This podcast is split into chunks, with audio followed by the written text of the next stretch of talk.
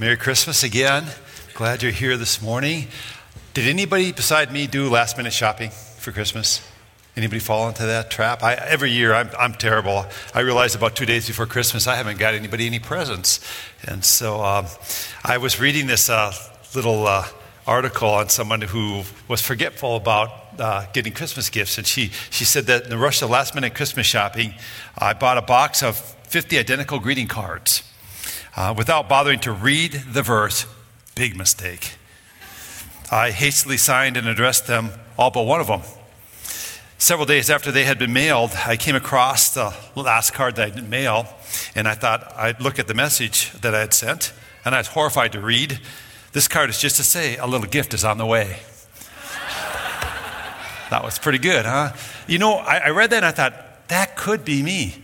I mean, honestly, when you're in a rush, sometimes you just are, are so, so hurried that you don't pay attention to details. Well, this morning, my hope is that the message I share with you becomes a bit of a gift to you from, from the Lord Jesus Christ, Son.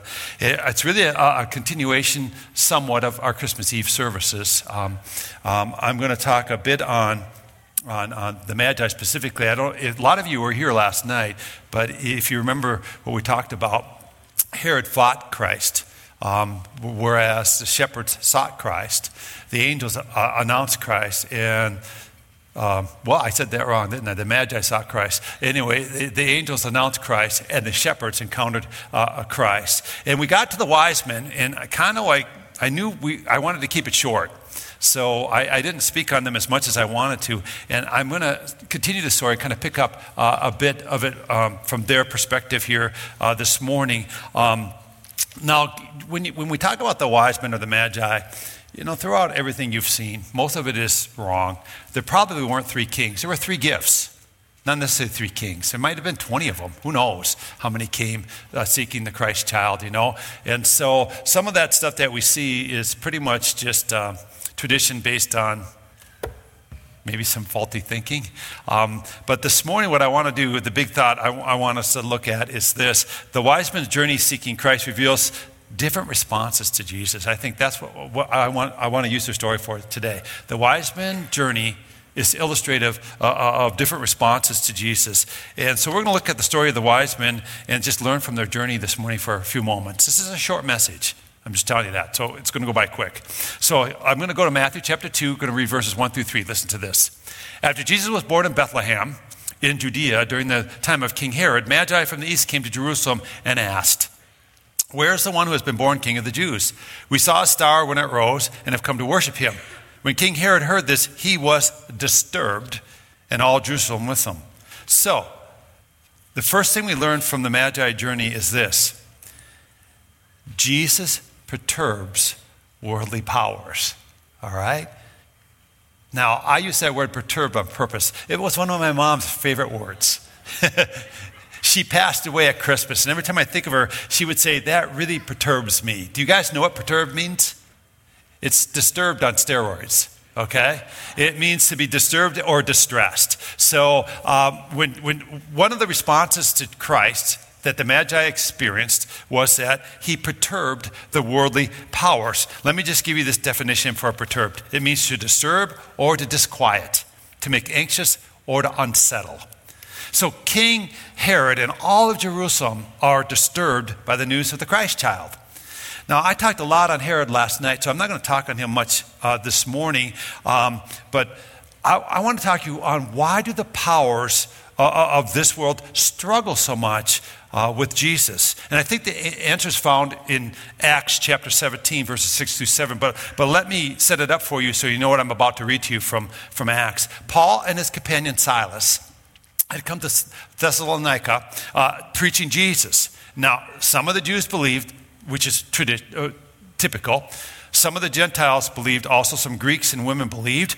And those who did not believe were moved with envy. They were disturbed at the power shift they were experiencing. And so they went to the house of Jason, where Paul and Silas had been staying, looking for Paul, but they didn't find Paul there. So they were so angry, they took their anger out on Jason. Listen to what happened and listen to their accusation. When they did not find them, this is from Acts now, chapter 17. We did not find them. They did not find Paul and Silas. They dragged Jason and some other believers before the city officials, shouting, These men who have caused trouble all over the world have now come here, and Jason has welcomed them into his house. They are all defying Caesar's decrees, saying that there is another king, one called Jesus. In a nutshell, this is what Christ does. He just turns everything upside down. He disturbs, he perturbs worldly powers. He turns the world upside down. And that's why the powers of this world will consistently wage war on him. In our next series, beginning in January, January 8th, um, entitled Becoming Whole in a Fractured World, we're going to dive deeply into how to be whole and how to live righteously for Jesus Christ in a world that's so utterly broken and so utterly against Him. We're going to use this book entitled Good and Beautiful and Kind as kind of an outline for the series, okay? So I'm kind of giving a little bit of an advertisement here of what's going to happen here, but it just fits into this message so well. Um, the author of this book starts by identifying um, three reasons or three situations why our world is fractured. First of all, he says there's a failure for people to love. We call it sin. But ultimately, what sin's about is we have a failure to love one another and love God rightly. That's at the core of, of sinfulness. And then the second thing he talks about is there's these powers, unseen entities, unseen enemies that constantly wage war on Christ. And thirdly, we all have hindering wounds. We grow up, maybe we're disappointed. I, I, was talking to my grandsons who, you know, were crying because they didn't get the right gift from us or whatever, you know what I'm saying? And I said, Well, I remember at your age, guys. And, you know, that's always dangerous when you say that. But what I got for Christmas was like a flannel shirt. And grandma and grandpa would give me some socks. And they kind of just looked at me like, I can't even process what you just said to me, you know? And, and, and, sometimes you have, you have these things that just linger with you. Not, that's not a lingering wound, okay? I'm just going to say that for me. just so you know, I'm not, I'm not really mad at grandma for giving me socks. But anyway, uh, but you, you know, you have these things that happen in your life that affect the rest of your life. Well, I want to zoom in on his second reason here that the world's fractured, that we have these powers that are that, that, that they're often unseen enemies of the cause of Christ. Now, I've tended to look at powers and principalities using Ephesian scripture as some kind of demonic activity that is resistant to the cause of Jesus Christ. But as I've read this book and thought about it, yeah, it's bigger than that. Powers are often institutions that just promote life devoid of God. Did you hear what I just said? Oftentimes, the big enemy that we face is basically all these institutional kind of uh, places that just say, you can do life without Jesus. We don't need God. We just, you know, and, and so we face many, I think, institutional powers in our land that promote the idea that you can somehow do okay in life without God's involvement. And these powers then either unintentionally or intentionally wage war on the cause of Christ. Herod now, let's go to him. He is perturbed. He is disturbed. Why? Because he has spent his entire life getting to the top of an institutional power that was really anti God. And he didn't want to be dethroned. He didn't want to be, uh, you know, usurped by this new king, Jesus. But Christ's kingdom is so entirely different from these world kingdoms, right? Jesus comes on the scene and he says things like, you know, the first will be last. Hey, Herod spent his whole life becoming the first. He didn't want to be told the first will be last. The greatest will be the servant of them all. In Christ's kingdom, we're to store up heavenly treasure that, uh, not earthly ones. It's just contrary to everything we're taught by the institutional you know, entities and powers that are, that are devoid of, of Christ likeness. In Christ's kingdom, we're told the proud are going to be resisted, but the humble will be exalted. Now, we, we know this. We, we hear this all the time. It's good to be humble, right? Do you realize how culturally altering that statement was? Because in the time of Rome, if you were humble, you were viewed as weak, a weakling. It was a weak thing to be humble. It was strong and powerful to be proud. So when Jesus comes on and says, the humble will be exalted and the proud will be put in their place, it was like so foreign to him, right? And the powers at that time really resisted these kinds of teaching. All of what I just stated to you stood in stark contrast to Herod and the powers that he headed up. Herod wanted to be in charge. He spent his life working a system to be in charge that was just naturally inclined to resist Jesus Christ. So when Jesus comes along, what did Herod do? He fought him, right? That's what we talked about last night. He just fought him in every way he could. Here's what I want to tell you. I want you to hear this. We all have a bit of Herod in us, if we're honest. We want to be in charge. And Herod's example reminds us that when we do that kind of thing and we think that way, we're fighting against God. It's not a good position to be in. So, the first lesson we learn from the wise man's journey is that seeking Jesus perturbs worldly powers. Let's go back to Matthew chapter 2, and I'm going to continue on now with the journey of the wise men. So, I'm going to read verses 4 through 6. When he had called together all the people's chief priests and teachers of the law. He asked them where the Messiah was going to be born. In Bethlehem in Judea, they replied, For this is what the prophet has written. But you, Bethlehem, in the land of Judah, are by no means least among the rulers of Judah, for out of you will come a ruler who will shepherd my people Israel. Now, as sad as Herod's response was to the uh, you know, announcement of, of, of Christ, I think the chief priests and teachers is even more sad. They knew the facts, right? They knew prophecy. They knew the religion, but they missed the opportunity to witness and experience the Christ child. And so they missed God incarnate. They missed God in person. I mean, this, this is what they were supposed to recognize. This is what they were supposed to point to. But you know, I, I want to say this. I want you to hear now, hear this in the right way. Oftentimes, religion is another power that resists Christ. Did you hear what I just said? Oftentimes, the religious find themselves at odds with Jesus Christ. So, hear this point. Those interested in religion will discard and dismiss Jesus. If you're interested in religion, and I'm going to explain what I mean by the statement, you're probably going to discard and dismiss Jesus. So, this non Jew, Herod, he's an Idumean, right? We talked about that last night. He goes to religious authorities of his day eh, if, to get spiritual insight on Messiah. And they have the answer. They quote, you know, an Old Testament prophecy from the book of Micah that Jesus would be born in Bethlehem. Bethlehem's only six miles away from Jerusalem. Why didn't these religious ones who had the academic training and knew the answer, why didn't they go and search for the Christ child?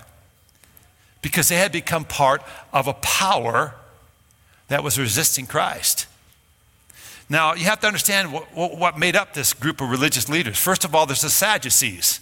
And I've done this before, and I, some of you are going to remember this. They're sad, you see, because they do not believe in the resurrection of the dead. They do not believe in angelic beings. So, what are they going to do with Jesus Christ and the Messiah coming, right? They're part of the religious establishment, but they're antichrist. They're against Jesus Christ. They're a power then that was resisting him. And although they could quote the verse and they could say where the Messiah was going to be born, it was just merely an academic exercise for them. It had no spiritual oomph. They were religious, but they were spiritually dull. Then you had another main group. They were the Pharisees. Now, again, I'm going to do my little quip. They're not fair, you see because they believe in a bunch of rules that they made up. And they're trying to lay those rules on everybody else. And the way they think you're okay with God is by adherence to these rules. And so you have these religious folks. One, uh, uh on one hand, they don't even believe in the spiritual dimension uh, uh, uh, that they're supposed to promote. On the other hand, there are a bunch of them talking about all these rules that make you okay with God. Well, we know rules can't make us okay with God. All they do is identify where we're not okay with God and why we desperately need a Savior. I was reading about rules and doing a little research. Interesting how long this has been problematic for even the church. A young man who was interested in going spiritually deep asked his uh, elders of the day, What must I forsake to become spiritual? Here's what they said. You're going to enjoy this. Get rid of colored clothes, for one thing. Get rid of everything in your robe that is not white. Stop sleeping on a soft pillow. Sell your musical instruments and don't eat any more white bread. You cannot, if you are sincere about obeying Christ, take warm baths or shave your beard. To shave is to lie against him who created us, to attempt to improve on his work. we, we, we, we, read, we hear this. This list was formulated 1800 years ago to try to help people become more spiritual. Now, what do you think of the list? Because this list, I'm telling you what, has just morphed over the years into different things. Depending on what era you live in, people are always going to suggest some do's and don'ts that'll help you become more spiritual. And I read this list and I'm going, okay, interesting. Listen to this one. I love this one. I was reading this about rules, okay? I'm sorry, I'm not, this is, I'm just randomly ranting here, so just hang in there with me. The story was told some years ago of a pastor who found the roads blocked one Sunday morning and he was forced to skate on the river to get to church, which he did. When he arrived, the elders of the church were horrified that their preacher had skated on the Lord's day. After the service, they held a meeting where the pastor explained that it was either skate to church or not go at all. Finally, one elder asked, Did you enjoy it? When the pastor said no, the board decided it was all right. Religious, rule oriented people disregard and dismiss the spiritual. Therein lies the problem. And that's what happened with this leading group uh, uh, at the time of Jesus' arrival. They were so religious and they were so into rules and they were so, you know, tuned out of the Holy Spirit that they became part of a power that fought against Jesus Christ. And it's so sad because they missed then the event that all the teachings were pointing to. They missed God incarnate. And, and so, an insight we glean here from the Magi's journey seeking Jesus is that those just interested in religion will probably disregard and dismiss Jesus Christ. In fact, I, I want to go. I want to go a bit farther with this. The religious try to earn their way to heaven, and I, I want to make this really clear this Christmas. You guys have heard me say this multiple times. If you've been around Grace Point, we need to know better than that, that, that we can earn our way and have favor with God that way. True Christianity relies solely on, on faith in Jesus Christ, that He has paid the price for our sin, and there's nothing else that's needed. We're redeemed solely by faith in Him, and then the penalty of our sins removed, and we're heaven bound instead of hell bound as we place our faith in Jesus Christ. We have to actively fight the powers that say you have to earn your way. And that, my friend, is culture. You have to perform. We have to actively fight against these powers. God accepts the one who trusts in Him. That's all there is to this thing called Christianity. There is no more. We don't add anything else to it. It's not a matter of worthiness. None of us are worthy. We can't be worthy in and of ourselves. We're never going to be good enough. You are good enough because Christ has redeemed you and He loves you. And you rest and you abide in that love. I read sometimes uh, uh, of uh, the old saints. I, I, love to do that. I'm a kind of a history buff. Martin Luther and Philippa Melanchthon were once deciding on the day's agenda. Philip, trying to be very spiritual, said, Martin, this day we'll discuss the governance of the universe. to which Luther replied, This day you and I will go fishing and leave the governance of the universe to God. You know, you don't, think, you don't think of Luther this way, do you? You know, you think of him putting up the 95 thesis and being all gun but then you, you get some glimpses into him and said, today, you know what we're going to do? We're going to go fishing. And we're going to just rest and abide in a God who loves us. And let, us leave the governance and the, the big question to the universe to God Himself. So, just know this this Christmas Eve. You are, by faith in Jesus Christ, a beloved son or daughter of the Most High. He loved you so much that he came uh, to pay the price for you uh, and to sacrifice himself for you. This is what Christmas reminds us of. Our God just loves us so much, he became one of us so that we can become a beloved son or daughter. Rest in that. Amen? Abide in that and never let anything move you from that truth. Let's pick up the journey of the Magi here back in Matthew chapter 1. I'm going to read verses 7 through 9. Actually, I think this is still chapter 2, but I put one down by mistake here in my notes. Okay, here we go. Then Herod called the Magi secretly and found out from them ex- the exact time the star had appeared. He sent them to Bethlehem and said, Go and search carefully for the child. As soon as you find him, report to me so that I too may go and worship him. After they had heard the king, they went on their way, and the star they had seen when it rose went ahead of them until it stopped over the place where the child was. So here's what we discover now as we continue on this Magi journey Christ is discovered by those who diligently seek him. Christ is discovered by those who diligently seek him. Diligent just means conscientious and persistent effort of attention. For those who just really earnestly, authentically seek after God, seek after Jesus Christ, he'll be found by them. Now, I, I've done a lot of study personally on the Magi because they fascinate me as a group of people. And I'm convinced that the ancient Israelites interacted with these men from the East, and they shared that God was going to send a Messiah.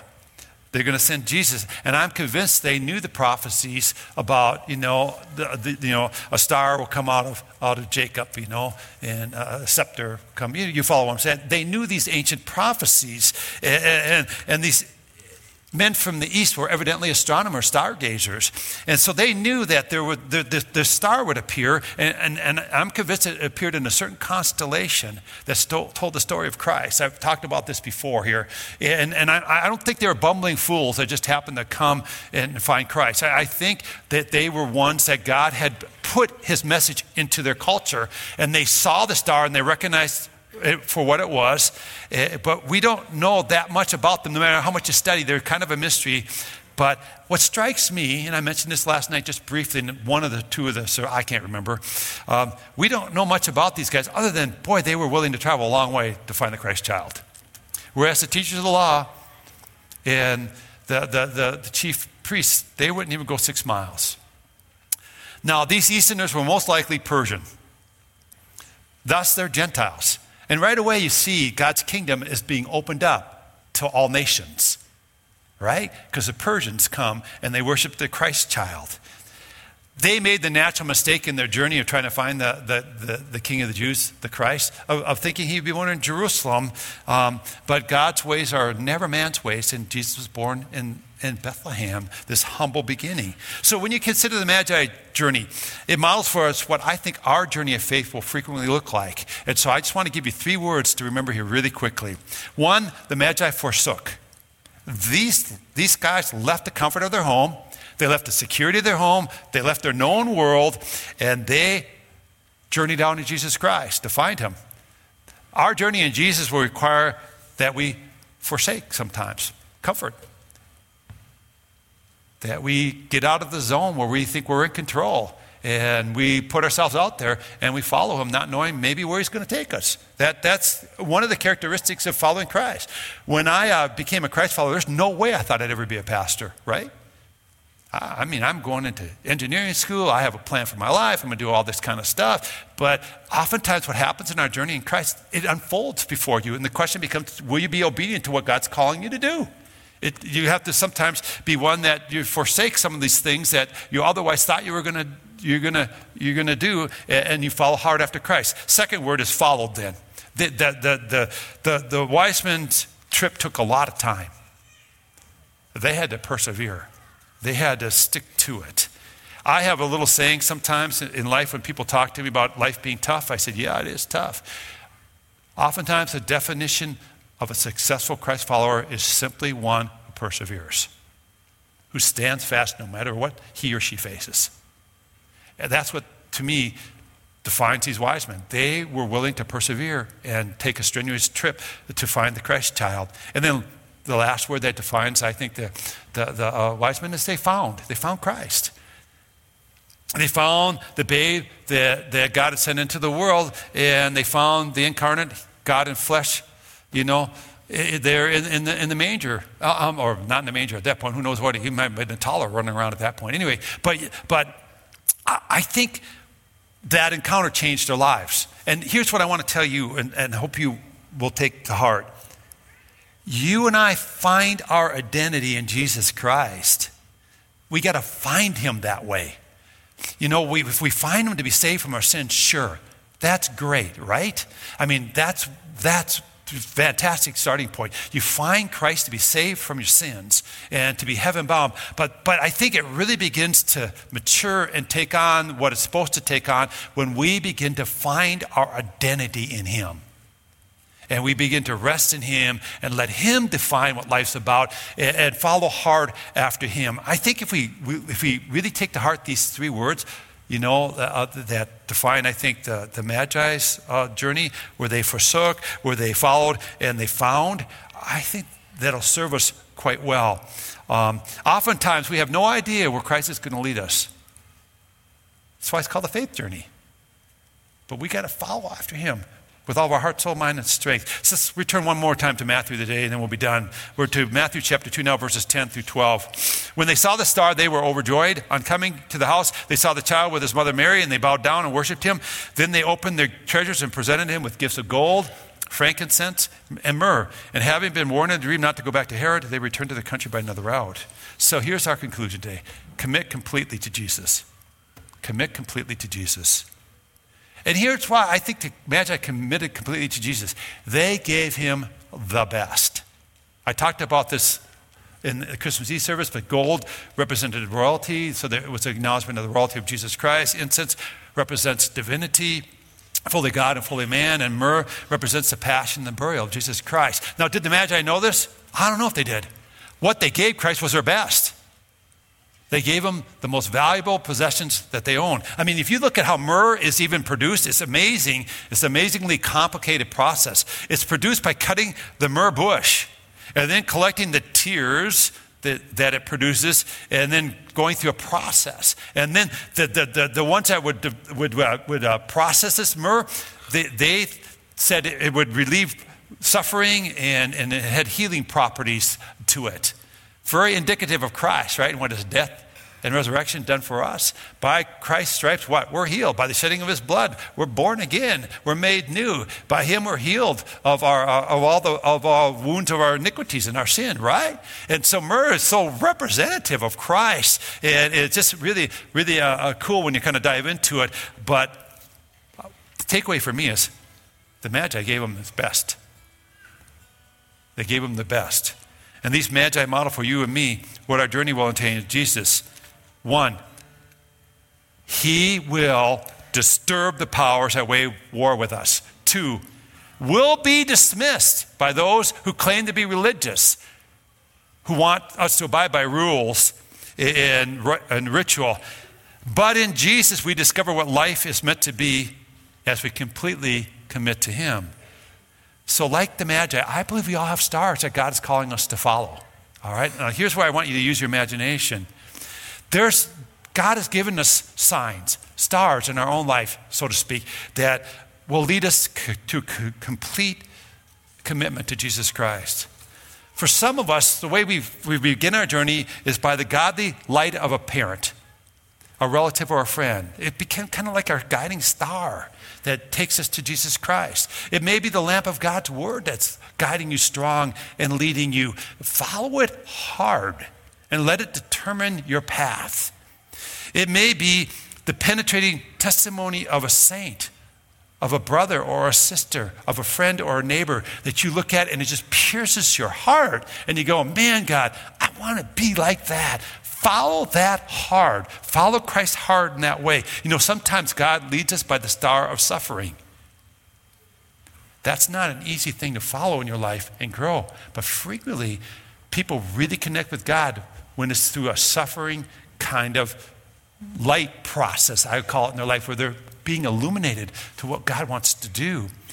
For each of us, we have a journey. It'll involve forsaking and following and finding these magi are called wise men, fitting title. Is a wise one who seeks Christ, finds Christ, and follows Christ. So I'm going to stop there. It's long enough. We need to get you guys out of here. One more song. Kyle's warming up back here. Would you bow your heads with me and let's pray? Lord God, I want to thank you for this uh, day that we remember Jesus, our Savior. This day that we remember that you got so loved that you sent us your only Son, that whoever believes in him shall not perish but have everlasting life. And thank you, Jesus, Thank you that you're our sympathetic high priest, that you know us not from a distance, but up close. You know what it feels like to be in flesh. You know what it feels like to, you know, uh, suffer abuse and to be ridiculed and to suffer.